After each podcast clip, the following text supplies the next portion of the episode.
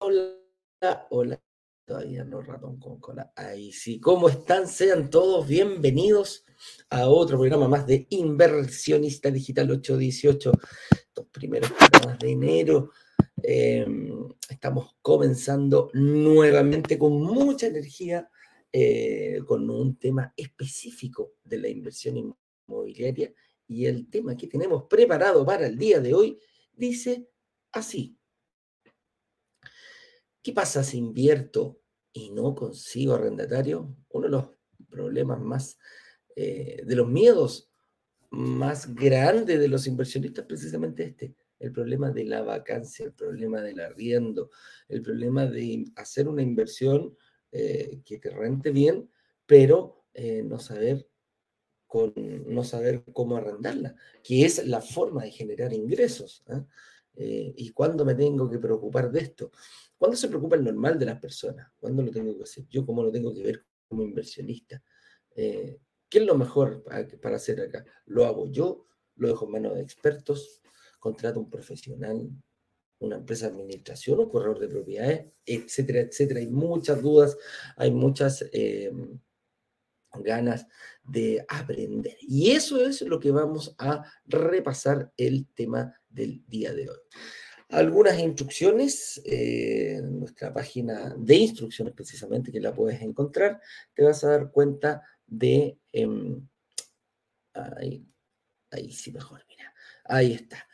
Clase 1 disponible en 6 días, 10 horas y 39 minutos más. Eso quiere decir que el próximo lunes ya vamos a estar dando inicio a una nueva, a un nuevo workshop a las 7 de la tarde del próximo día lunes. Así que eh, para prepararte bueno ver este video eh, donde contamos un poquitito de qué se trata un workshop, con qué te vas a encontrar la próxima semana, cuáles son las instrucciones más importantes para que saques el mejor provecho a eh, la semana del workshop y después la subsiguiente, obviamente, al lanzamiento oficial. Entonces, vas a ir a esta página de instrucciones, vas a encontrar la fecha y dice clase 1, clase 2 y clase número 3.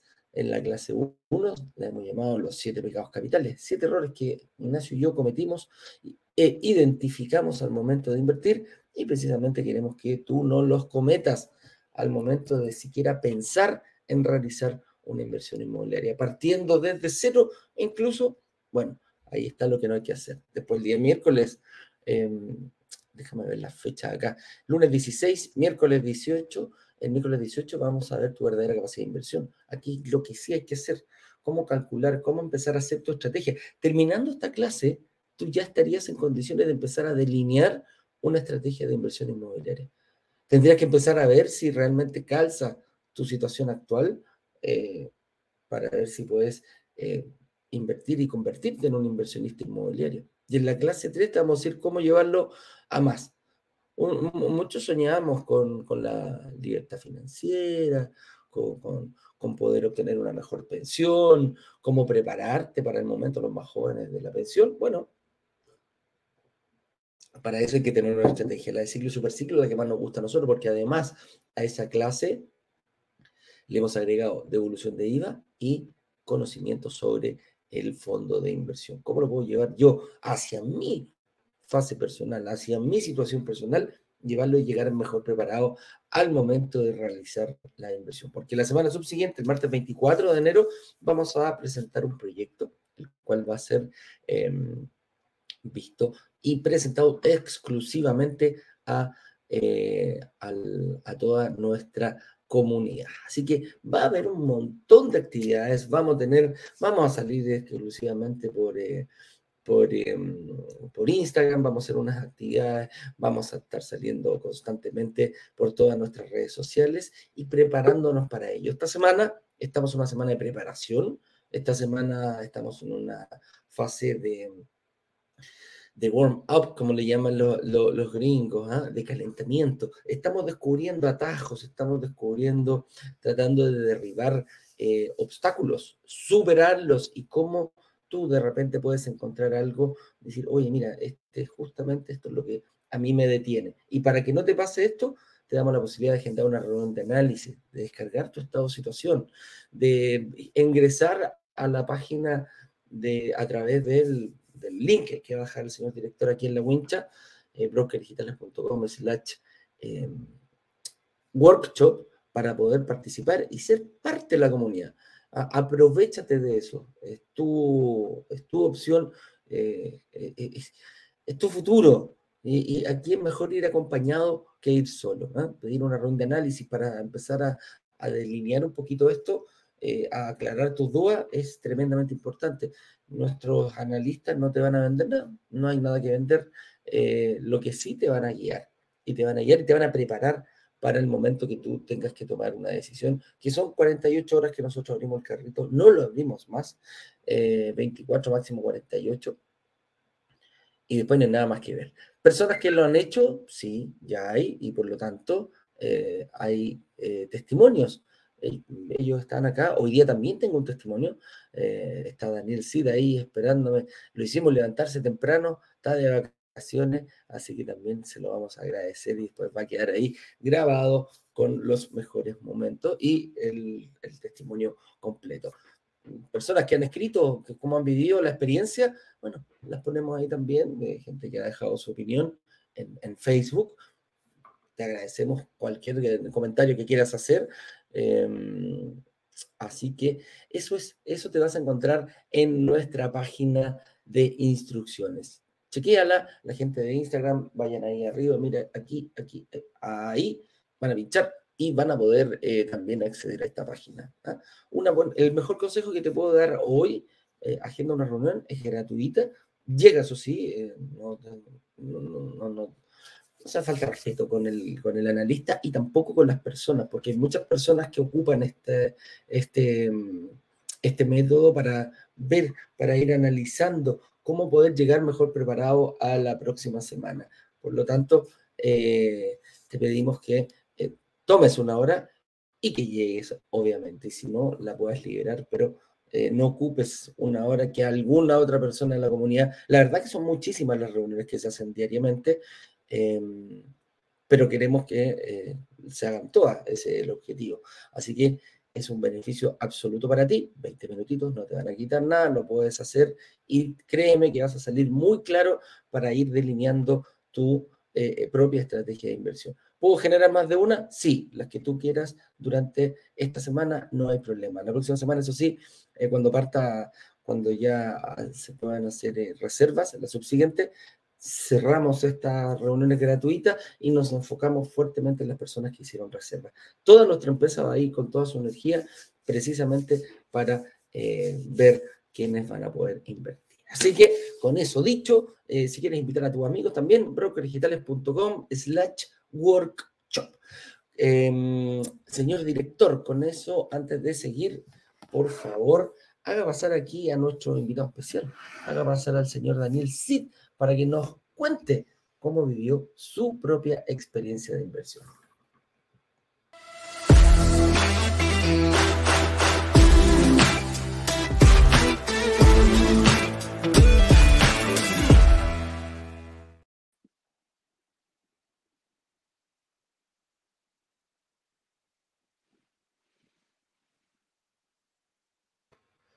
Hola Daniel, ¿cómo estás? Hola, buen día. ¿Me escuchas? Bien, muchas gracias. Ahí, Daniel? por acá. Supe que estabas de vacaciones, me contaste. Ahí que andabas de vacaciones, así que cuéntame dónde andas. Bueno, preséntate, quién es tu nombre, tu edad, eh, dónde vives, a qué te dedicas. Eh, bueno, soy Daniel Cid, eh, tengo 33 años. actualmente estoy viviendo en Alto Hospicio, pero soy originario de Temuco, eh, mi mamá vive en Vilcuna, así que ahora ando de visita en su casa. Eh, soy ingeniero en recursos naturales em, y estoy trabajando en el sector minero en el norte. Entonces ahí me, Estuve mucho tiempo moviéndome entre el sur y el norte y actualmente estoy viviendo en Alto Hospicio. En Alto Hospicio, perfecto. Oye, y, cuéntame cuándo empezó este tema de em, dedicado a la minería, dedicado a todo este tema, ¿cuándo te empezó a picar este bichito de, de la inversión inmobiliaria? Eh, bueno, lo de la minería fue un trabajo nomás, como que salió la opción de irme para allá y me fui. Eh, como estoy así como un año y algo, pasadito el año trabajando en eso. Y lo de la inversión fue, estuve en Santiago viviendo un par de años, pero estaba en una pieza, en una residencial. Era bastante cómoda en Providencia, súper bien, pero siempre estaba como con la intención de, de irme a un departamento. Entonces ahí como entre la búsqueda de arrendar y me pareció como la, la idea de comprar también porque generalmente los arrendos son caros, entonces como que uno dice, pucha, entre arrendar y comprar algo es como mejor buscar la opción de comprar quizás. Pues. Entonces ahí como que me apareció su página de brokers digitales, la publicidad en Instagram, no sé. Y como que lo empecé a seguir, eso fue hace un par de años por lo menos. La cosa es que recién en el 2022 como que dije, oye, esto igual, como que siempre me quedó ahí el bichito de brokers digitales pero nunca me metí de lleno a, ver quiénes eran ustedes, qué hacían. Y el año pasado, no sé, como en mis tiempos libres, dije, pucha, igual estoy como botando la plata, no sé, de repente no, no la estoy invirtiendo, no la estoy usando bien. Y me metí a uno de sus workshops. De hecho, fue el primero al que me metí y el primero al que dije, ya, la voy a hacer, ¿no? Así no. Eh, era el proyecto Sofía, no, ¿cómo se llama? Proyecto, uno recuerdo bien. La cosa es que en ese proyecto eh, pedí una hora primero, no sé, por ejemplo, la de las primeras horas. Eh, pero no sé por qué cambié la hora porque no iba a poder. Y me tiraron por unos días después. Y ya pasaron esos días y ya se había llenado el proyecto, como que ya lo habían tomado todos los, los, departamentos. Entonces, eh, la, chica me ofreció otro proyecto que, que estoy ahora, que es Proyecto Martín. Ah, y que está en Estación Central. Y la verdad que fue así porque como que perdí la oportunidad del proyecto del que estaba en el workshop en el que estaba, pero me, ofrecieron otra Y bueno, yo digo que, hay, que reservar temprano, es por eso, eh, hay que reservar tu hora lo antes posible, es real, eh, eh, no, no es... y de hecho yo estaba súper convencido con ese proyecto, era como, oh, qué bonito, me gustaba harto, todo, estaba súper bien. Y pucha, ahí como que sufrí una pequeña decepción porque tuve que cambiar de proyecto, pero el otro proyecto también me convenció, como que eran los mismos beneficios, entonces, em, bueno, todo bien, igual me gustó, así que lo acepto. Buenísimo. Oye, Daniel, ¿y, qué opina la gente cuando, cuando tú le estás diciendo que no tenéis casa propia, pero estáis comprando departamentos, pero no para a vivir, para arrendar? es como, hijito la está embarrando, ¿ah? ¿No te dijeron? Eh, la verdad, como que no me han dicho eso. Como que igual es como, más bien comentarios positivos, oh, qué bueno, sí, está bien. Lo que es más negativo es como que me, es como que la economía está mal, que no debería arriesgarme tanto, eh, cosas así. Esos son más comentarios como negativos. ¿Y claro, ¿y qué les contestáis tú con respecto a eso?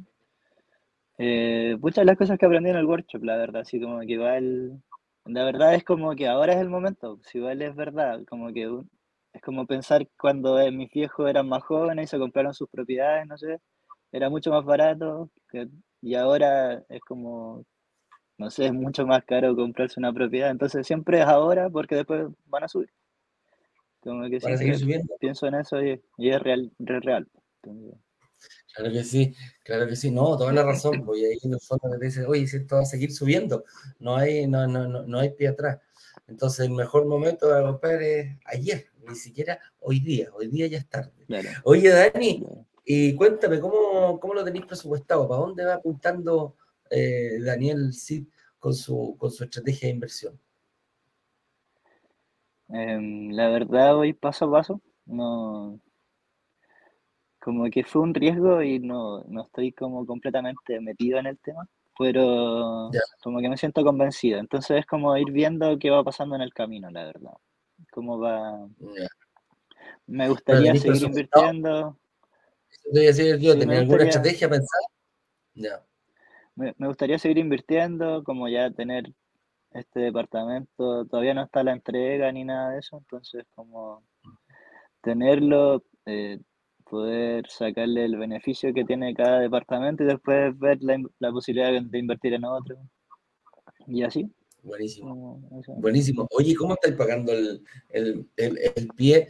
¿Tenías mucho, tenías ahorro? ¿Lo mezclaste con tu capacidad de pago? ¿Lo pusiste al montado? ¿Cómo fue ese? Eh, la, verdad ese era uno, uno, de mis temas igual, pues yo no soy bueno ahorrando, muy, muy, muy malo ahorrando.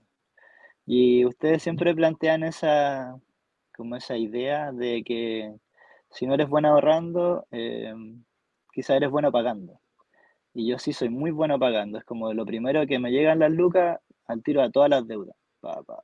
Entonces, em, lo primero que hago al mes, al, cuando me llegan las lucas del sueldo, al pie.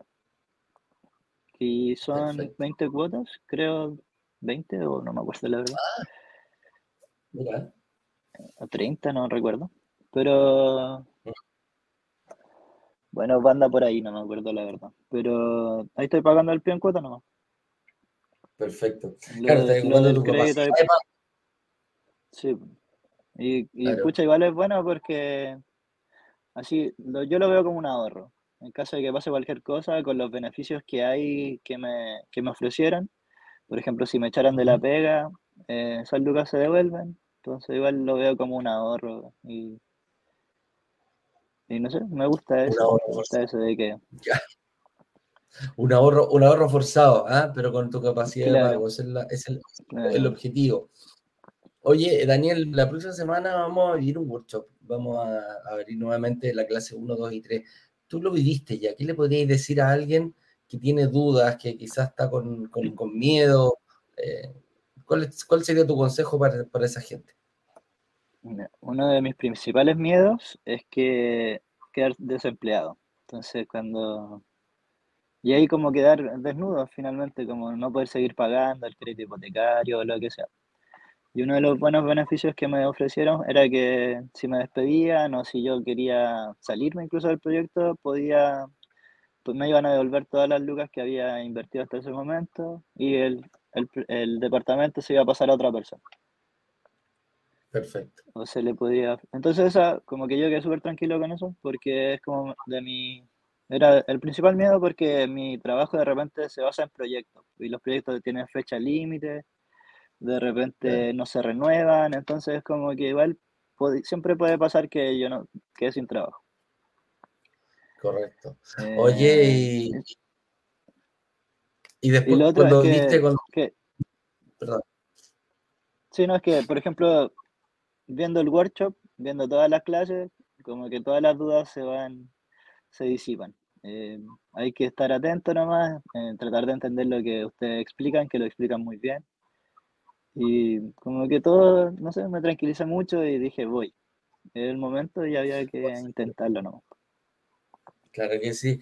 Oye, Daniel, te quiero dar las gracias, te quiero mandar un fuerte abrazo por haber compartido aquí, sé que estás ahí viendo, estás en el sur ahora, no estás trabajando, así que te despertamos tempranito para que, para que puedas eh, compartir tu testimonio, tu tremendo testimonio, que en el fondo eh, visualizaste una oportunidad, la seguiste, eh, te informaste y llegaste a donde estás ahora. O sea, no cualquier persona eh, es inversionista, no cualquier persona es dueño de departamentos. Eh, después, ayer, escuchaba una, una, charla de un millonario que decía, mira, el primer millón o el primer departamento puede ser difícil, te puede costar, pero el segundo es inevitable, porque quiere decir que cuando ya viste algo, eh, ya te hiciste experto, seguiste, y esto tú ya lo viste a tu corta.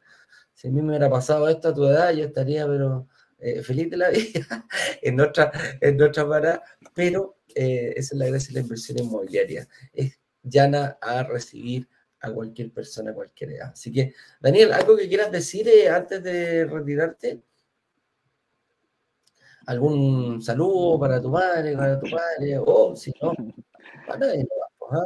no, la verdad no creo, no creo que lo vean, pero saludos para ella, para mi familia. Bueno, y nada, pues te mando un abrazo, un abrazo, muchas gracias por venir. Las puertas de brokers digitales abiertas de par en par para cuando quieras eh, participar y para, cuando quieras cualquier duda. Recuerda que no por ser inversionista puedes seguir pidiendo las reuniones de análisis cuando tú quieras para aclarar cualquier duda que tengas. ¿ah? Así que te mando un fuerte abrazo, Daniel. Muchas gracias por tu valioso testimonio. Ah, y lo podemos publicar, podemos dejarlo ahí en nuestra base de datos para que otras personas de tu edad se identifiquen contigo y a lo mejor toman la decisión. Sí, no hay problema.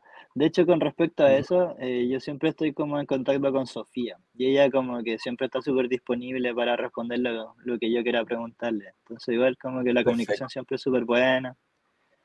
No, de verdad es una muy buena, muy buena idea estar en esto de la inversión con ustedes. Buenísimo, buenísimo. Espero que más adelante sigas invirtiendo y esto no pare, que este sea el primero de eh, muchos otros. Así que un abrazo grande, amigo mío, y nos estamos viendo prontamente. Que te vaya bien. Chao, chao. Chao, gracias.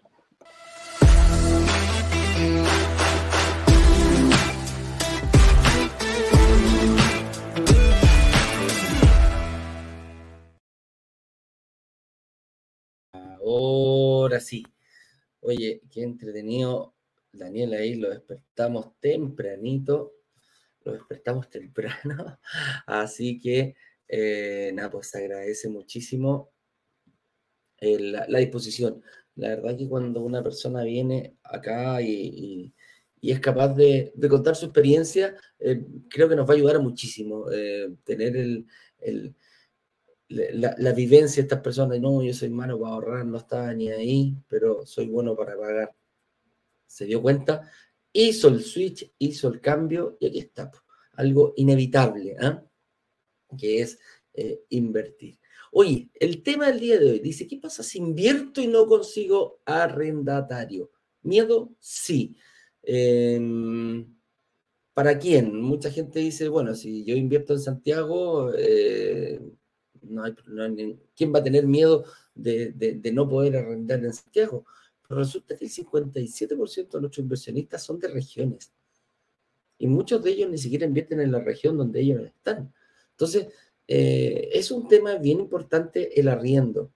y, es tan importante que este es un error muy común porque eh, muchos inversionistas, incluso avesados, se preocupan de esto al momento de la entrega del departamento. Y es ahí donde está el principal error. ¿Por qué?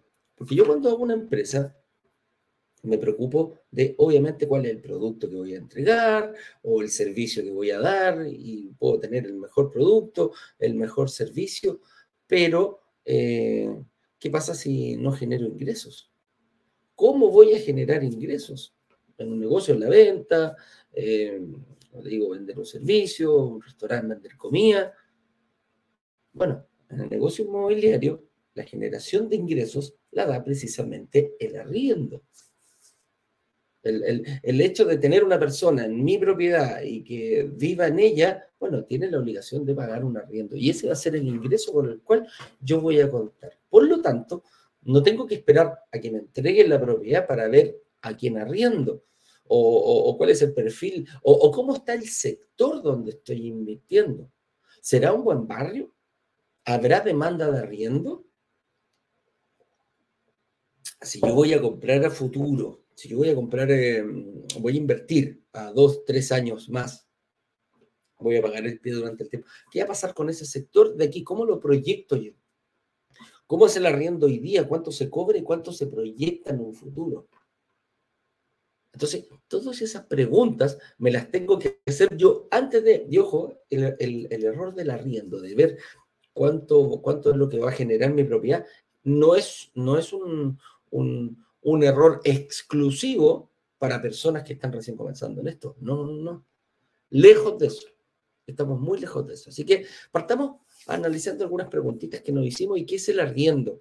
Bueno, y el arriendo es precisamente em, el acto de yo entregar una propiedad que está a mi nombre, que yo la tengo que pagar, que yo todo soy el responsable de ella, a un tercero. Y ese tercero, por vivir en esa propiedad, va a tener que pagar un costo mensual que se llama arriendo. Entonces esa persona va a vivir en esta propiedad, ojo, va a tener todas las responsabilidades que corresponden, como si fuera dueño, va a tener que pagar gastos comunes, va a tener que ver lo que paga toda la, comunidad, luz, agua, gas, teléfono, eh, teléfono, ya, ya ni se paga teléfono en las casas, eh, internet, eh, cable, etcétera, etcétera, etcétera. Tiene que cumplir con todas las obligaciones que amerita vivir en esta propiedad, además de pagar mensualmente un monto acordado entre las dos partes, entre el arrendador, que es el dueño del departamento, y el arrendatario. Obviamente, este mm, este monto. Me gustaría hacerle una pregunta y el señor director está contestando. ¿Quién cree usted que regula el valor del arriendo? El, precio. ¿Quién, lo pone? Ah? ¿Lo pone el dueño? ¿Lo pone el mercado? ¿Lo pone el arrendatario? ¿Quién creen ustedes que, que, llega a, a, poner el precio? ¿Quién maneja esa variable? Que es muy importante, porque va a ser el ingreso. Porque el arriendo es el valor que me paga esta persona. Pero ¿cómo llego yo a ese acuerdo? ¿Cómo digo, ok, se hace a través de un contrato, un contrato simple, en el cual yo me comprometo como arrendatario a pagar mensualmente un monto y el arrendador se dice, ok, yo me comprometo a tener una propiedad disponible para que tú puedas vivir en las mejores condiciones y aquí está mi cuenta corriente para que me depositen mensualmente. Eso es principalmente un contrato de arriendo. Un contrato de arriendo, un contrato simple que se firma eh, por ambas partes y se eh, se va ante notario para que quede eh, bien, para que quede claro, ¿ah? para que queden claras las condiciones para ambas partes. Eso es lo primordial. Entonces, eh, por ahí va, podríamos decir que eso es el arriendo. Para mí como arrendatario es fundamental porque va a ser el ingreso mensual, es hacer el monto mensual que me va a ingresar a mi propiedad. Para mi Excel ahí, en mi estrategia de inversión, los ingresos son muy, muy, muy, muy importantes. Y aquí es, eh, viene la pregunta, ¿cuándo me tengo que preocupar del arriendo de mi departamento? ¿En qué momento lo hago? ¿Cómo lo, eh, ¿En qué momento me preocupo? ¿Me preocupo ahora, que, ni siquiera estoy pensando? ¿Me preocupo cuando ya firmé eh, la, promesa de compraventa, o me preocupo cuando me lo van a entregar meses antes de la entrega, o me preocupo al momento de la entrega, cuando me pasa la llave, y ese es el error más común, ahí recién me vengo a preocupar. La idea, amigo mío, es, eh, la respuesta a esta pregunta es, ¿cuándo me tengo que preocupar del arriendo? Antes de siquiera pensar en invertir. Así de simple. Me tengo que preocupar antes de siquiera pensar en invertir. ¿Y por qué? Porque como lo dije hace, hace, unos, hace unos minutos atrás, hay algunas variables que, me tengo, que las tengo que tener muy claras al momento de pensar en invertir. Y una de esas es em, ver cómo está el arriendo hoy, cómo se comporta en ese mercado, cómo se comporta en ese barrio, ¿Qué va a pasar con la demanda? Hoy es buena. ¿Y qué va a pasar en un futuro? Algo va a suceder para que, eh, para que sea mejor, para que en un futuro sea incluso mejor la demanda de arriendo por ese sector. Y ahí es donde nosotros hablamos de los famosos barrios eh, emergentes y barrios em, consolidados. ¿Cuánto consigo? ¿Cuál va a crecer con mayor rapidez?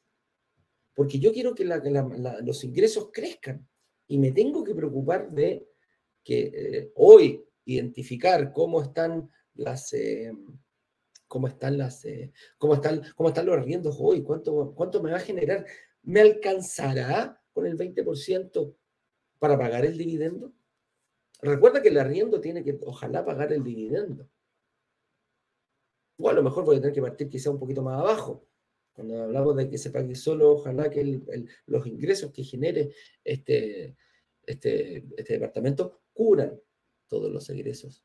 Entonces, ¿cuándo me tengo que preocupar de esto? Antes de pensar en invertir. No saco nada con hacer, con chequear, con, con, hacer una estrategia de inversión cuando no me estoy preocupando de lo más importante, de los ingresos, del dinero que me va a ingresar. ¿Qué haré después con él? Bueno, pagaré la administración, pagaré em, los gastos comunes, perdón, las contribuciones, pagaré el dividendo, a lo mejor quedaría un poquito más abajo, a lo mejor tengo que poner más pie, tengo que planificar de otra forma. Entonces, a eso me refiero cuando me tengo que preocupar de... Son muchas las variables que hay que identificar antes siquiera de poder, eh, de poder invertir. Ahora, si me dan arriendo, un arriendo garantizado, la cosa se, se, soluciona bastante. Pero te das cuenta que tienes que previsualizar antes de siquiera empezar a invertir. Y aquí viene la contraparte. Aquí viene el miedo, el susto, la vacancia. ¿Y qué es la vacancia? La vacancia es simplemente el periodo en que sale un arrendatario y entra otro arrendatario. Es el periodo de vacancia. Termino contrato con uno y mientras llega el otro, ese periodo que no está arrendado es eh, la vacancia. Y muchas veces me pasa, me dice, oye, ¿qué pasa si en seis meses yo no arriendo mi, mi propiedad? Y me lo echan así como, me lo dicen como, como si uno fuera culpable de aquello. Yo les digo, bueno, tú fuiste el culpable de tener una vacancia prolongada. A lo mejor te equivocaste de barrio, a lo mejor te equivocaste de tipología, a lo mejor te equivocaste de, de no calculaste los ingresos, a lo mejor te preocupaste el arriendo cuando te entregaron el departamento. Porque si llegáis a tener seis meses de vacancia, quiere decir que no hiciste nada. No te preocupaste del arriendo, no te preocupaste de los ingresos de tu negocio. Así de simple. Claro, yo puedo decir, oye, voy a invertir en un barrio bien a futuro, ¿ah? con, mucha proyección. Sí, mira, voy a invertir, ahora está, muy de moda, en unos terrenos en la Patagonia. Chuta, unos terrenos en la Patagonia. ¿Qué voy a hacer con ese terreno? Voy a construir, ya, ok, listo, construyo una casa. La riendo. ¿Quién se quiere ir a vivir para allá? A lo mejor estoy comprando un departamento con una tipología equivocada. ¿Qué saco con un departamento de 10.000 UF, 15.000 UF en el sector centro Santiago?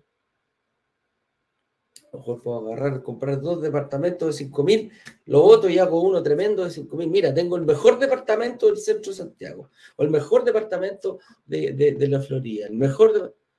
Pero ¿quién te lo va a arrendar?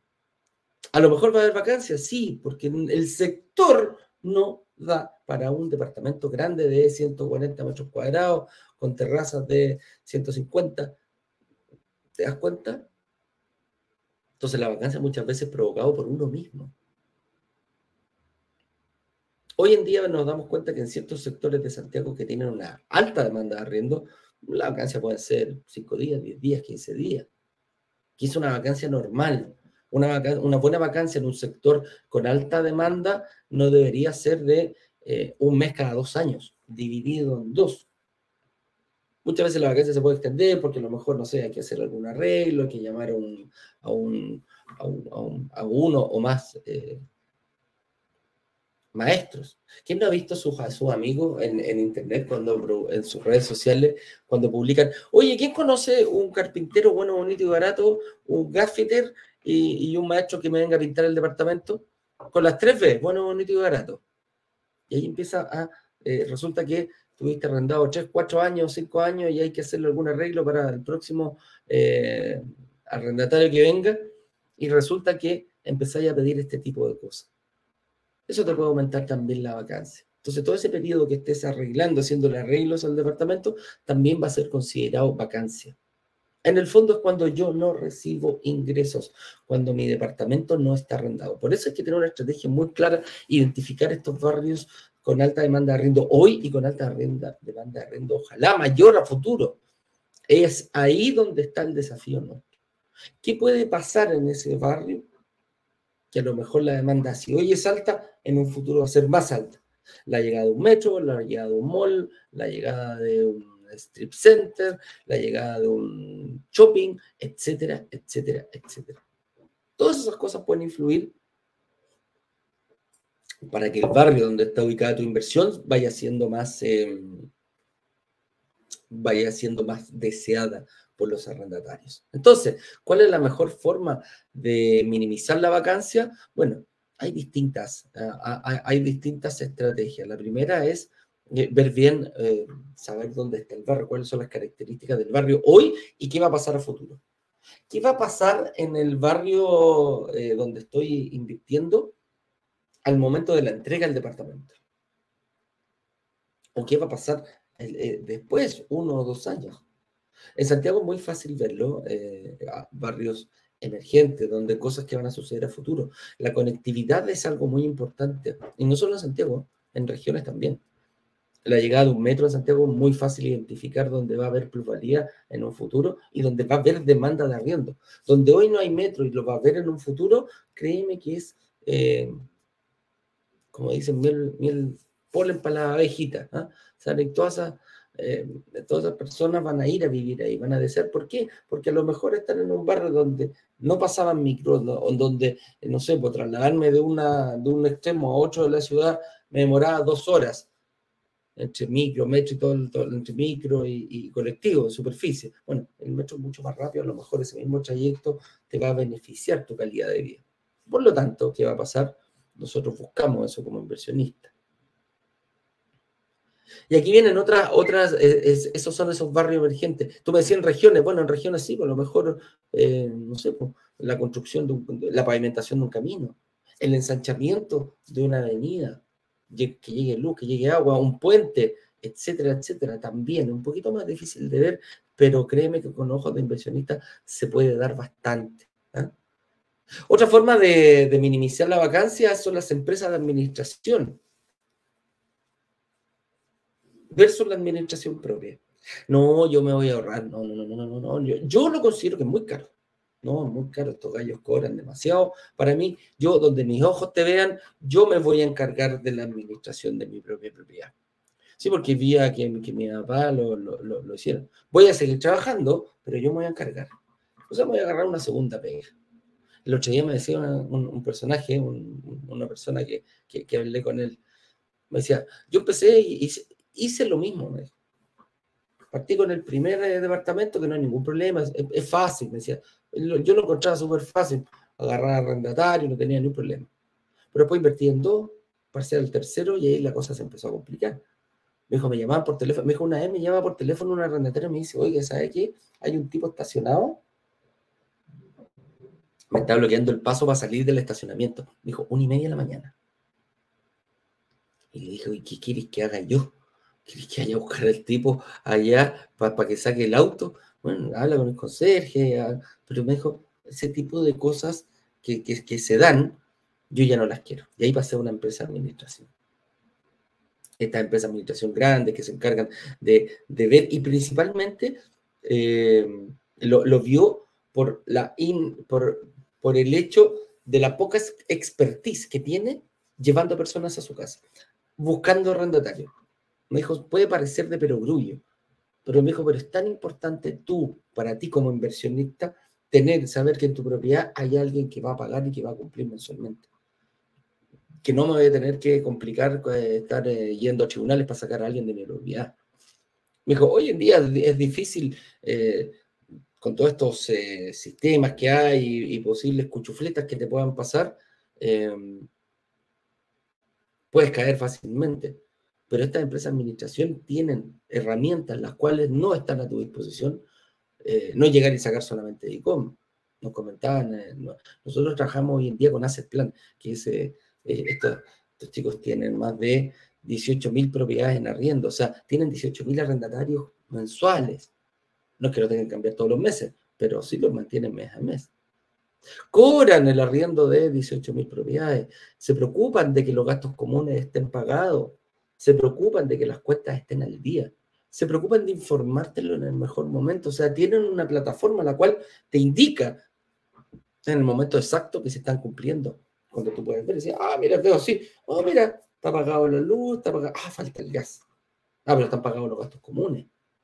Y veo mi cuenta corriente y todos los meses, el mismo día, me llega a mi cuenta corriente. Entonces, de eso nos preocupamos. De eso es lo que estamos eh, mirando y de eso es la, eh, a eso nos referimos cuando hablamos de empresas de administración versus la administración propia. Oye, uno de los secretos para achicar, y ojo con esto, uno de los secretos para cortar la vacancia es precisamente la coordinación. El hecho de yo saber cuál va a ser la fecha que va a salir el arrendatario actual y que va a ingresar un nuevo arrendatario, y ojalá que yo ya lo tenga listo, me permite planificarme. Y no solo me permite planificarme que yo tenga que andar buscando otro, otro arrendatario, permite planificar los arreglos que yo le tengo que hacer. ¿Cómo tengo que dejar la propiedad disponible al momento de que me entreguen el departamento? Entonces, a eso me refiero con eh, la administración propia. A eso me refiero con, la diferencia entre hacerlo con una empresa profesional. ¿ah?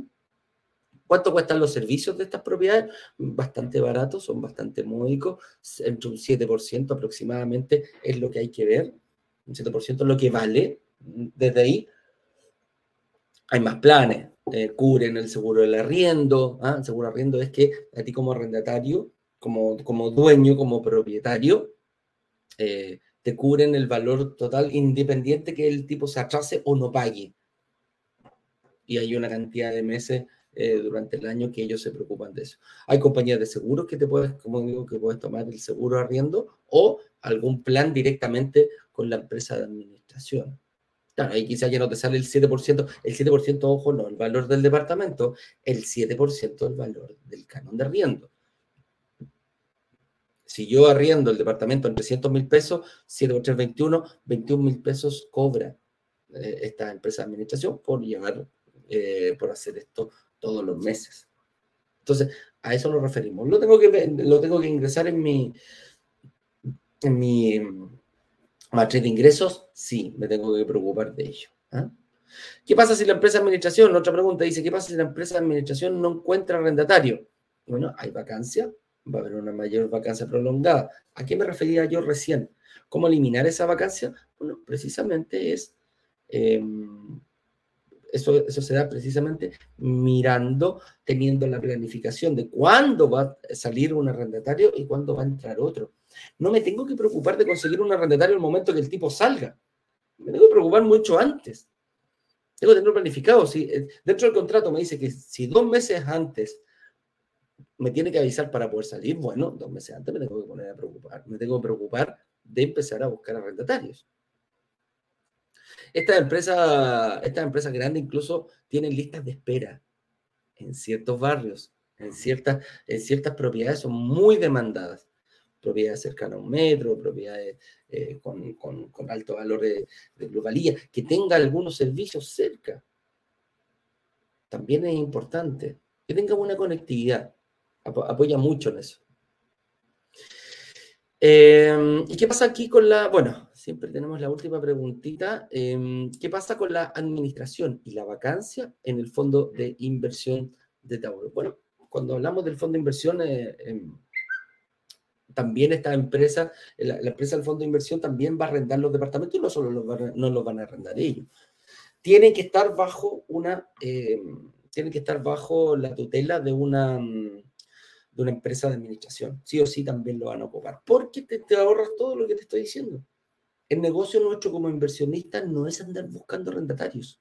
El negocio con nosotros como inversionistas es que todos estas, esto es seguir generando pies y consiguiendo eh, crédito hipotecario. Ese es el negocio. Yo no quiero una segunda pega. Yo no me quiero andar preocupando del, machito, no me quiero andar preocupando del, del, gaffiter, no me quiero andar preocupando del, no me quiero andar preocupando ni siquiera de la persona que va a estar. Me quiero preocupar si es los ingresos, de eso me tengo que estar muy claro. Por eso, el tema del día de hoy era este, el tema del arriendo. ¿ah? ¿Cuándo? ¿Qué pasa si invierto eh, y, y, no consigo arrendatario? El, fondo va a ser lo mismo. Entonces, para no conseguir, ¿qué pasa si no consigo arrendatario? Quiere decir que hiciste la pega tarde.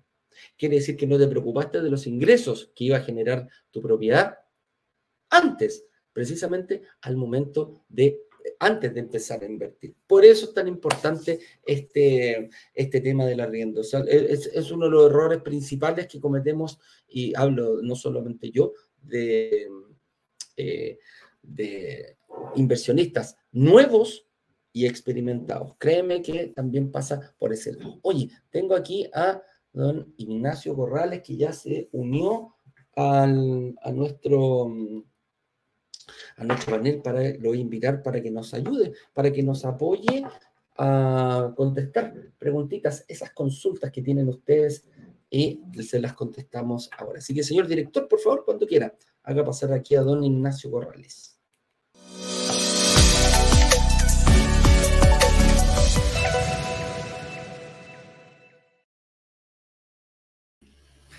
Buenos, buenos, buenos, buenos días. ¿Cómo están todos ustedes? Gusto de verlos, de saludarlos en este segundo día de la última semana de calentamiento previos a nuestro próximo workshop de brokers digitales Chile. ¿Qué, qué? ¿Escuchan bien? No te entendí la última palabra. Ahora sí, ahora sí, yo te escucho bien. De brokers digitales Chile, bienvenido a de brokers digitales Chile, sí, sí, sí, sí. sí. Oye, el tema del día pues, de hoy entonces estaba escuchando es ¿qué pasa si invierto y no consigo arrendatarios? Tenemos un delay, Eduardo, ¿querías hablar? No, dale, dale, dale.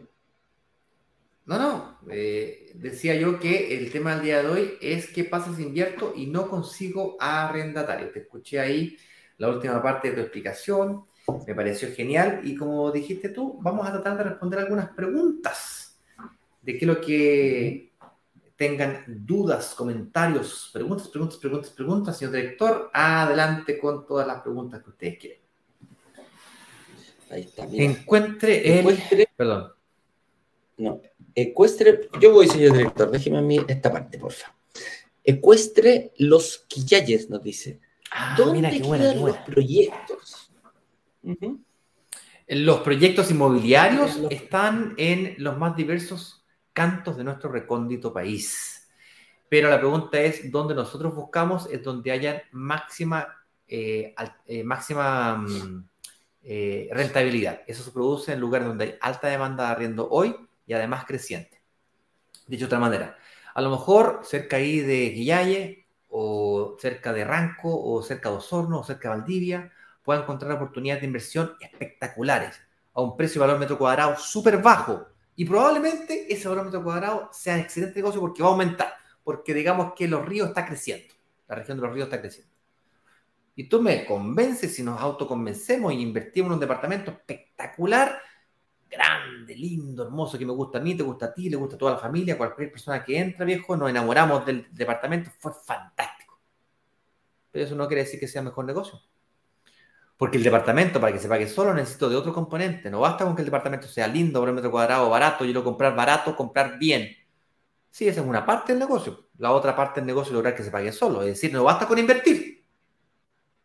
Yo tengo que lograr que además se pague solo. Eso es cuando logramos que los arriendos paguen más el dividendo. Es decir, necesito todo elemento. Necesito el arriendo, el arrendatario, y necesito el financiamiento. Probablemente el financiamiento tú lo puedes conseguir en, en regiones también, y el arriendo alta demanda de arriendo y no tan solo alta, que mañana o pasado sea más alta todavía. ¿Dónde está pasando eso? ¿En todo Chile? Pues en algunas partes de Chile sí. ¿Dónde está pasando más hoy día? Donde más está pasando eso es en las grandes ciudades. Siendo la mayor ciudad de Chile en este momento, Santiago. ¿Quiere decir de que solamente hay buenas oportunidades de inversión en Santiago? No. Entonces, tú me preguntas, ¿dónde están buscando? ¿Dónde quieren estos proyectos? Bueno, nosotros invertimos mayor parte de nuestra energía en buscar proyectos en Santiago, donde exista alta demanda de arriendo y que esa demanda de arriendo sea creciente. ¿En qué parte de Santiago están estos lugares? Principalmente nos enfocamos al sector poniente de Santiago, hacia el norte, futura línea 7 del metro, por ejemplo, y hacia el sur, eh, frontera de San Miguel, por ejemplo, con Quintana, con eh, la, cisterna, la Cisterna, la Florida, etcétera, etcétera, etcétera. Eso es. Así es. Eh, Diego Ignacio Suárez nos dice, ¿qué ocurre si estoy en medio del pago de las cuotas del pie y no puedo seguir pagando? Hay, ese, hay dolores, hay dolores como lo, como lo, como dije hoy. Eh, uno de los dolores principales es la vacancia, ¿Qué, ¿qué, pasa si no hay nadie? Pero otro dolor es decir, ¿qué, qué pasa si se me empieza a complicar mi, mi estrategia de inversión? Y esta estrategia de inversión es un dolor bien grande, decir, chuta, ¿qué pasa si no puedo seguir pagando? Eh, tratamos de conseguir eh, ciertos bonos y beneficios y que el proyecto en sí, con el trato que hacemos con la inmobiliaria, cubra todos estos miedos, tenga todas estas eh, cosas que pueden pasar y lo hacemos a través de bonos. Hemos negociado el, el bono de cesantía, hemos negociado, que quiere decir que se se te devuelve el dinero en caso de que pierda el trabajo, si tienes una enfermedad muy grave, y también está la sesión de promesa sin multa, también que es, o, con multa reducida, que cada vez no está, no está costando más negociarlo, pero si está, si, si aparece, hay que aprovecharlo definitivamente. Y es precisamente si te pasa eso, tienes que tú buscar una persona que sí pueda seguir haciéndolo, que pague lo que tú ya pagaste al contado y que pueda seguir eh, que pueda seguir más adelante con eso. Eso es principalmente cómo lo hemos ido solucionando. Bien, me dice aquí el señor director Eduardo de que al parecer tienes problemas de internet, eh, al parecer están diciendo que no se te escucha, así que para mientras tú resuelves tus problemas de audio, voy respondiendo yo. Eh, solo para asegurarme de que, de que Diego Ignacio haya, haya, entendido, básicamente, si tú tienes problemas en el proceso del pago de las cuotas del pie, hay cláusulas de salida que hemos ido negociando para poder resolverlas, como por ejemplo sesiones de promesa sin multa la eventualidad de que al final del periodo no, saques un crédito hipotecario o si en la mitad del camino, como decías tú, tienes algún tipo de problema, como por ejemplo te echan de la pega o te enfermas, es decir, razones de causa mayor, poder tener cláusulas de sesiones que te permitan resiliar el contrato y recuperar con ello tus ahorros. Lo que sí vas a perder el costo de oportunidad, que es todo lo que la valorización del activo haya tenido durante ese periodo. Es decir, eh, tiene costos igualmente, pero son costos bastante razonables. Tus ahorros por lo menos los puedes recuperar. Básicamente eso se trata.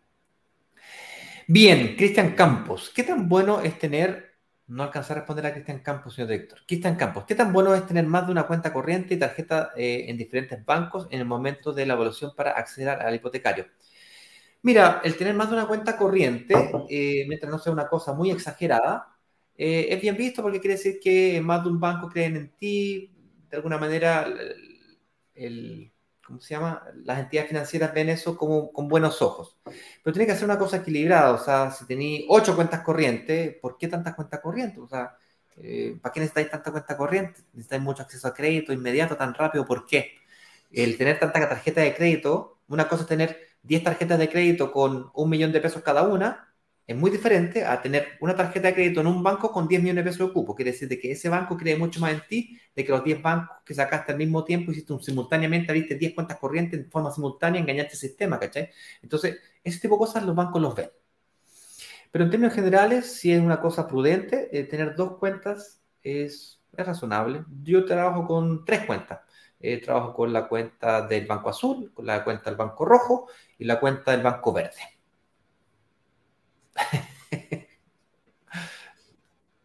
y de hecho la cuenta del Banco Verde no usa, la cuenta, usa, solamente la tarjeta. Y por cierto, las tarjetas de crédito, cuando tú tienes una tarjeta, por ejemplo, tienes una tarjeta de crédito con 10 millones de pesos de cupo, em, aunque no tengas usado el cupo, como es crédito preaprobado, te lo consideran el 0,3 o el 0,5% de ese valor, te lo consideran como si estuvieses pagando una cuota mensual. Eh, Eduardo, no golpees la mesa, por favor. Siguiente pregunta, señor director. ¿Se escucha?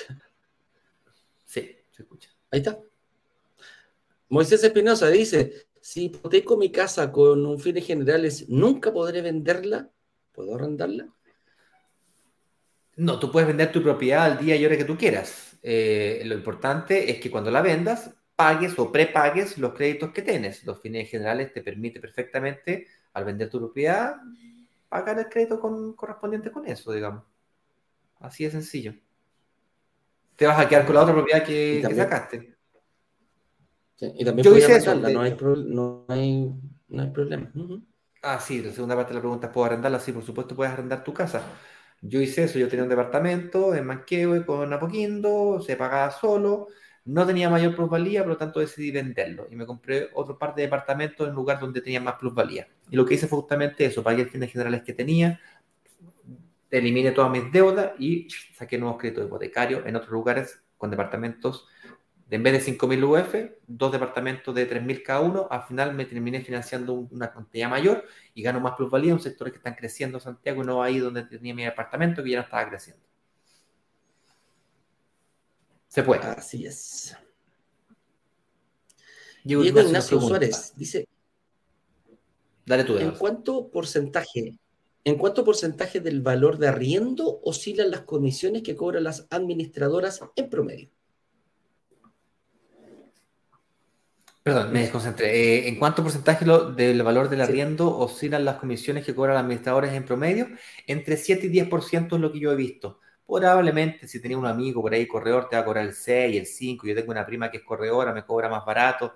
Eh, finalmente eh, decidí no trabajar con ella porque ella es corredora y tiene un solo, eh, es, sola o tiene un equipo de dos, tres personas, decidí, con la última inversión que hice, que es una, una, inversión un poquito más, más grandota, decidí trabajar con quien tenemos alianza, que es con Asset Plan.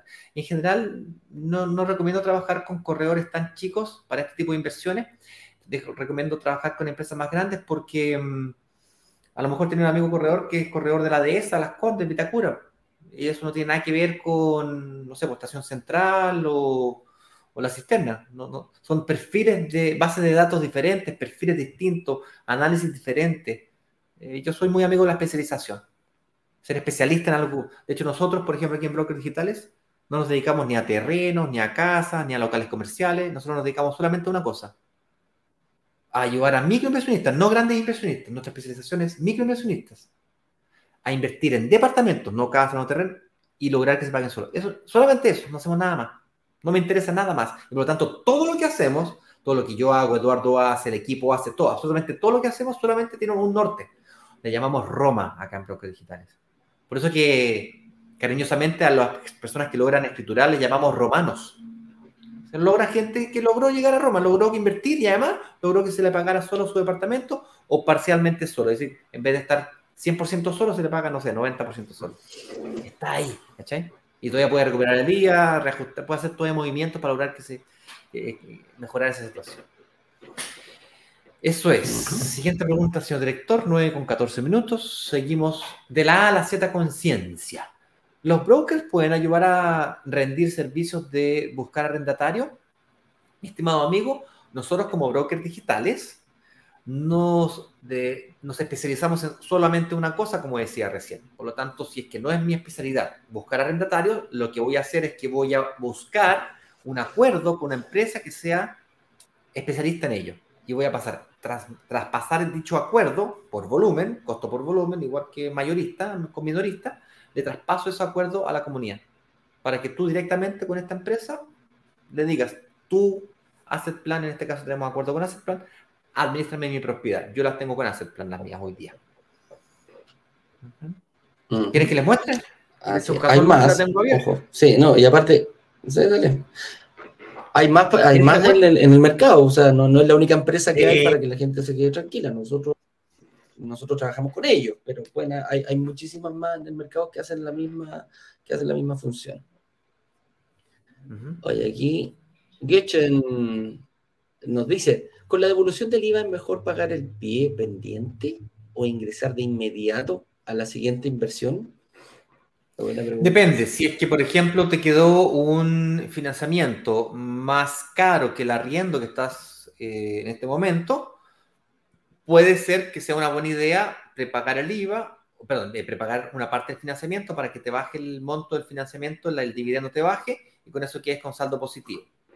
O si es que te da lo mismo eso que te afecte un poco tu flujo, teniendo 30 lucas de diferencia, 50 lucas de diferencia y no te afecta nada tu flujo mensual, entonces de pronto esa, esa recuperación del IVA la puedes utilizar para pagar el pie de otro departamento, que no sacar otro crédito y eso hace que sea mucho más rentable. Entonces va a depender mucho de tu situación, de tus objetivos de mediano o corto plazo estás construyendo patrimonio, por ejemplo, de eh, pronto te conviene comprar otras propiedades. Si es que estás construyendo, si es que quieres vivir de las rentas, te conviene preparar el crédito hipotecario. Ahí está. Edward, Edward Rivas nos dice: Yo estoy en la primera inversión y metí a un amigo y él no pudo seguir pagando. Hablamos con la inmobiliaria para que nos pasara el departamento a mi nombre y no se pudo. La sesión de, eh, claro, a lo mejor no se pudo, mi estimado Edward, precisamente porque a lo mejor tú no te da para una segunda inversión y eso es lo que visualizó la inmobiliaria. ¿ah? A lo mejor invertiste en un departamento donde no hay posibilidad tampoco de ceder la promesa. Ojo con eso. Las inmobiliarias dicen, si tú no puedes, pagas multa. En este caso, oye, pero tu, mi amigo la puedo pagar yo. No, pues tu amigo tendrá que pagar la multa y la inmobiliaria dispondrá del beneficio eh, más adelante. Así que eh, eso puede ser. Por eso hay que preocuparse, Eduardo, bien de con quién hacer el, negocio. Las sesiones de promesa es una vez nomás, pues. O sea, tú no puedes ceder la promesa de Juan para Diego, de Diego para Pedrito, de Pedrito para, para Isabel. No funciona así. Es una vez nomás. Y la persona que, que es el cedente, la persona que se queda con la sesión, tiene que calificar para el crédito hipotecario y para el pie por completo. Por lo tanto, eso dificulta un poco el proceso de sesión y por eso que puede llegar a tardarse un poco más dependiendo del departamento, dependiendo también cuánto se valorizó, porque si se valorizó poquito el, proyecto, bueno, es más difícil encontrar inversionistas. Si se valorizó mucho, es más fácil porque es más jugoso el negocio, ¿entiendes? Entonces esas variables afectan. Pero de que se puede, se puede negociar. Así es. Em, Héctor Vázquez, Héctor nos pregunta, ¿cómo nos va ¿Cómo nos va a afectar, cómo, nos va a afectar como inversionistas la fusión de brokers digitales con capitalizarme? Afecta nada, de hecho te beneficia, porque lo que permite la fusión con capitalizarme básicamente es eh, un inyecto de capital. Eh, eso. Es más plata para marketing, más plata para mejores campañas, más plata para gente, para equipo, para poder ayudarte mejor y más en el proceso de escrituración, por ejemplo, para hacer mejores alianzas, nos da más poder de negociación para mejorar eh, va a capitalizar mis brokers digitales juntos representan más del 20% del mercado de Chile, de compra y venta de departamentos de inversión en Chile. Eso te da un poder de negociación gigante. No lo vamos a utilizar en el mal sentido de la palabra, lo vamos a utilizar en el buen sentido de poder negociar buenos compromisos, más bonos, más beneficios, más garantía, más estabilidad, crecer más, que mientras más grande la comunidad, eh, más beneficios podemos conseguir. Así de sencillo. Y ese es el espíritu. Aquí, brokers digitales, y yo particularmente, voy a defender a muerte una y exclusivamente una cosa, mientras mis fuerzas me acompañen. ¿Cuál es el próximo paso? ¿Qué es lo que puedo hacer hoy día para ayudar a una persona más a lograr invertir en un departamento y lograr que se le pague solo? Es nada más. Y no vamos a escatimar esfuerzos en eso. Y si es necesario unirse con capitalizarme, con perito, con quien sea, unir fuerzas. Ese es un espíritu de comunidad. Ese siempre ha sido el espíritu de brokers digitales. No soy ni más grande, ni más chico, ni más poderoso, ni más inteligente, ni más tonto que nadie. El espíritu de comunidad es colaborativo. Una regla que es innegociable en brokers digitales es la colaboración. Yo colaboro con lo que puedo. Lo que tengo aquí lo trato de poner en la pantalla y luego tengo un equipo de editores que más encima trata de cambiar estos videitos en videos más cortos para ayudar a más gente para que se para poder atraer más gente. Tú puedes como inversionista aportar con preguntas, compartiendo. Y bueno, si capitalizarme nos puede ayudar con más presupuesto, con más plata, para poder para fortalecer el equipo y poder llegar a más gente, pues fantástico, será bienvenido. Y eso fue lo que hicimos. No fue una negociación fácil, por cierto. Yo no me llevé nada de plata para la casa, cero. Eduardo tampoco. La plata completa va para la comunidad. Eso es, señores. Ese es nuestro objetivo. No vamos a descansar hasta, que tengamos. Mientras tenga fuerza, compadre. Mientras tenga salud y fuerza. Así es. Yohu, Yohu Fen nos dice: ¿Es seguro que te van a devolver el IVA o depende de la situación y la persona? Depende de hacer correctamente el proceso. Si te equivocas en la factura, si es que no tienes correctamente firmados los contratos, si es que tú sigues rigurosamente el proceso, no te equivocas en el mismo, vas a salir aprobado, porque la ley es la ley. Te digo, eh, te equivocas en el proceso, pues va a ser rechazado. Así es simple. No tenía el giro correspondiente, eh, no, no, tenéis cómo demostrar que, cómo pagaste el pie, eh, y así trucuniel, por ejemplo, el típico caso, el bono pie, más chata, súper chata, porque ¿cachai? Quería recuperar el pie de un pie que no pagaste. No, güey, el, el servicio de interno no, no es tonto, se da cuenta de eso. Claramente. Oye, Pedro Lisper, nos dice, ¿cómo es eso de sacar un departamento sin crédito hipotecario? Eh, No es que tú tengas que sacar un, departamento sin crédito hipotecario. Tú puedes invertir en un departamento hoy día sin necesidad de tener una aprobación para un crédito hipotecario, que no es lo mismo que sacar un crédito, que, que invertir en departamentos sin crédito hipotecario. Son dos cosas diferentes. Yo perfectamente hoy día puedo estar en DICOM y no tengo cómo sacar un crédito hipotecario porque quien está en DICOM, digamos, yo, yo estaba de fondo pantalla ahí como hace poquito tiempo atrás. ¿Ah? Niño símbolo de DICOM. Y pude invertir hace poquito también. ¿Por qué? Porque cuando invertí, invertí en planos o en obra. Y eso me permitió tiempo de preparación para prepararme para sacar el crédito hipotecario.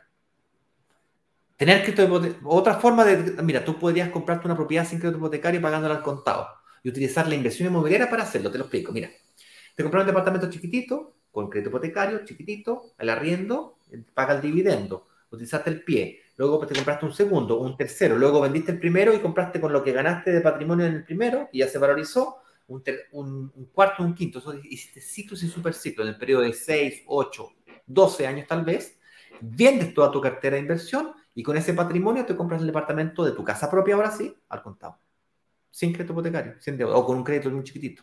Mucha gente hace eso. Y cuando digo mucha, no sé, es la nueva forma de invertir o de conseguir tu casa propia.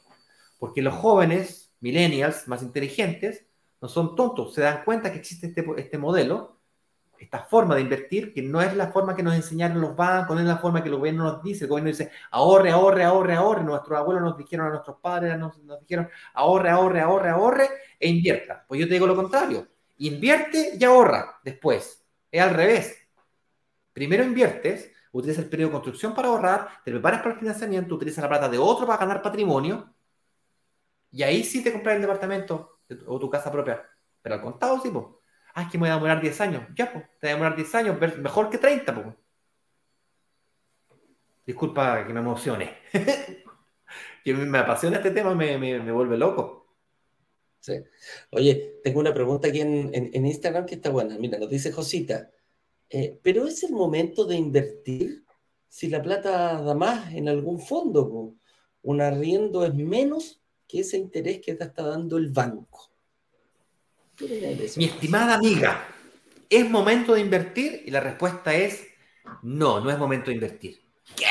¿Pero cómo? No, es momento de invertir. Y no es momento hoy día, no es momento mañana, no es momento ayer. Nunca es momento, así que nunca es momento de ser papá, nunca es momento de comprarnos un perro, nunca es momento de estudiar, nunca es momento de hacer dieta, nunca es momento, pues nunca, no, no, existe el momento perfecto, viejo. Mi padre siempre me decía, tienes que navegar en la tormenta. Porque yo reclamaba, reclamaba, puta madre, que está con problema aquí, que está con problema allá, y yo soy bueno para reclamar, weón. Yo, padre, Eduardo me conoce, señor director, aquí Juan se ríe. Ayer mismo tuve una reunión con el Juan, me reuní solamente para reclamarle. Entonces no existe el mundo perfecto. No existe, no existe la mujer perfecta, el hombre perfecto. Yo sé que parezco perfecto, pero no soy perfecto. Lamento informarles que no soy perfecto. Si no me creen, pregúntenle a mi mujer. Entonces el momento perfecto no existe. Tienes que navegar la tormenta. Tienes que navegar en la tormenta. Ahora, después hiciste una pregunta bien más técnica que es, no, no ves el negocio, porque si es que la diferencia entre el arriendo y el dividendo es súper baja, pues, no está el negocio, si los intereses me dan mucho más el fondo, fondo mutuo. Ya, eso es porque no estás viendo el verdadero potencial del negocio. Si bien es cierto, el flujo de caja es una de las fuentes de ingreso, lo que no estás viendo es la amortización de cada vez que pagas la cuota, eso también es plata que te va al bolsillo. Y lo tercero que no estás viendo es la valorización del mueble. Compraste un departamento de 100 millones, creció 5%, ganaste 5 millones de pesos. ¿Y con qué plata? Pusiste el 20%, supongamos, es decir, le, sacaste 5 millones de pesos a 20 millones. Es decir, ganaste un 25% en un año. A tu plata. Muéstrame inversiones con este nivel de seguridad que le saqué el 25% anual. Arriba de inflación, pues bueno, arriba de inflación. Tienes que ganar a la inflación y además ganar un 25%. Entonces, estás ganando plata con plata que no es tuya. Te nombré tres. Flujo de caja, amortización y valorización del inmueble. Esas son los valores que las variables que tienes que agregarle a tu, a tu, a tu Excel. Y el proyecto completo es inversión inicial, flujo, venta. Así se calcula. Y calcula la, la tasa interna de retorno. Y ahí vas a realmente calcular cuánto es la rentabilidad de tu, de tu proyecto. De tu negocio. Y ojo, hay, un tema ahí también, Ignacio, que dicen, bueno, el departamento sale 100 millones de pesos y dice, el, el departamento sale 100 millones de pesos y, la, y yo tengo que pasarle 100 millones de pesos al banco o a la, a la, herramienta que me esté dando para que me genere esa, ese, ese retorno. Ok, ningún problema, pero tenéis que tener 100 palitos en el bolsillo y tenéis que pasárselo a un banco. No estás, poniendo el, no estás poniendo el total del valor del departamento, estás poniendo una parte de y el otro lo estás consiguiendo a través de apalancamiento. Eduardo, déjame interrumpir que hay algo, hay muy importante aquí en pantalla que comentar de, de parte de María Lucita Delgado, que dice, Ignacio con sus ojos azules, para que yo tengo los ojos azules, de verdad no se ven, pero de verdad que los tengo azules. Eh, y con su forma directa de decir las cosas, dice que le encanta y se ríe. Pues eh, muchas gracias, María. Hacemos grande. Yo soy bien directo, soy bien cara raja para que no andamos con cosas de repente, viejo. Yo digo, de, repente me pasa, muy habitualmente me pasa que yo digo cosas y después en el instante que las digo me arrepiento. Y el señor director lo veo que está ahí, con el brazo está así, está así el señor director, yo lo veo que está así, está así, porque justamente ayer me estaba tratando de convencer de que cambiemos los horarios de los live para que yo haga el live completo de Brasil y el live completo de Chile. Es decir, esa cuestión de, de estar mezclando no, no, no quiere. Entonces ahí estoy con un problema de este porte para cambiar los horarios de los dos programas y yo, por Dios santo. Lo vamos a hacer, señor director, no se preocupe. Lo vamos a hacer. Voy a volver 100% a los lives de Chile. Está bien. Capaz que no, capaz que, bajen las, capaz que bajen las ventas, pues. En vez de eso. Capaz que baje la gente. Sí, va a bajar la audiencia. la gente nos quiere ver juntos. La gente nos quiere ver juntos. Se dice, mira, es como el flaco y el indio. ¿ah? La gente lo pasa bien cuando están juntos, no por separado. Oye, Frederick Sandoval dice: ¿Para los próximos lanzamientos serán en conjunto con capitalizarme? No. Absolutamente que no. La respuesta es categóricamente no. Sí. 100% no. Nosotros vamos a mantener nuestro, nuestra independencia, vamos a mantener nuestro modelo, capitalizarme seguirá con su modelo, vamos a hacer empresas primas, hermanas, ¿ah? pero hermanas. No, vamos a seguir hermanas de diferente papá. Tal cual. Oye, si quieres invitar a tus amigos, a tu familia, a la comunidad a, ser parte de esto, que descubran lo que tú estás descubriendo, eh, brokerdigitales.com slash workshop. Puedes compartir ese, ese, ese link. Créeme que las personas que lo han compartido dicen que ha sido un regalo inesperado de cómo, de, lo, al, de lo que han podido llegar. Compártelo con tu amigo, familia, compañeros de trabajo, eh, etcétera, etcétera, etcétera. Y eh, prepárate en todos estos lives que hacemos todos los días eh, para el lanzamiento que vamos a tener en dos semanas más y la próxima semana el workshop. Las clases, es tan importante la clase 1, la clase 2 y la clase 3 como lo hemos visto. Con eso dicho, Ignacio, nos vemos mañana nuevamente a las 8.18 y después Ignacio cuando llega a contestar las preguntas. Con eso dicho, les mando un abrazo grande, que estén bien, nos vemos. Chau, chau. Chau, chau, chau. Vender los 144 departamentos de un edificio en apenas dos días. Una sola startup logró vender 144 departamentos. 144 departamentos. 144 departamentos en apenas dos días. Y muy bien lo saben los miembros de Brokers Digitales, quienes gracias a una comunidad de inversionistas vendieron 144 departamentos de un edificio en solo horas. La comunidad tiene el poder de negociación, igual que un gran fondo de inversiones que es capaz de comprar y negociar consecuentemente un edificio completo. Cuando se abre la, opción de reservar, en cuestión de 48 horas, 24 horas, todos los, todos los departamentos del edificio son reservados.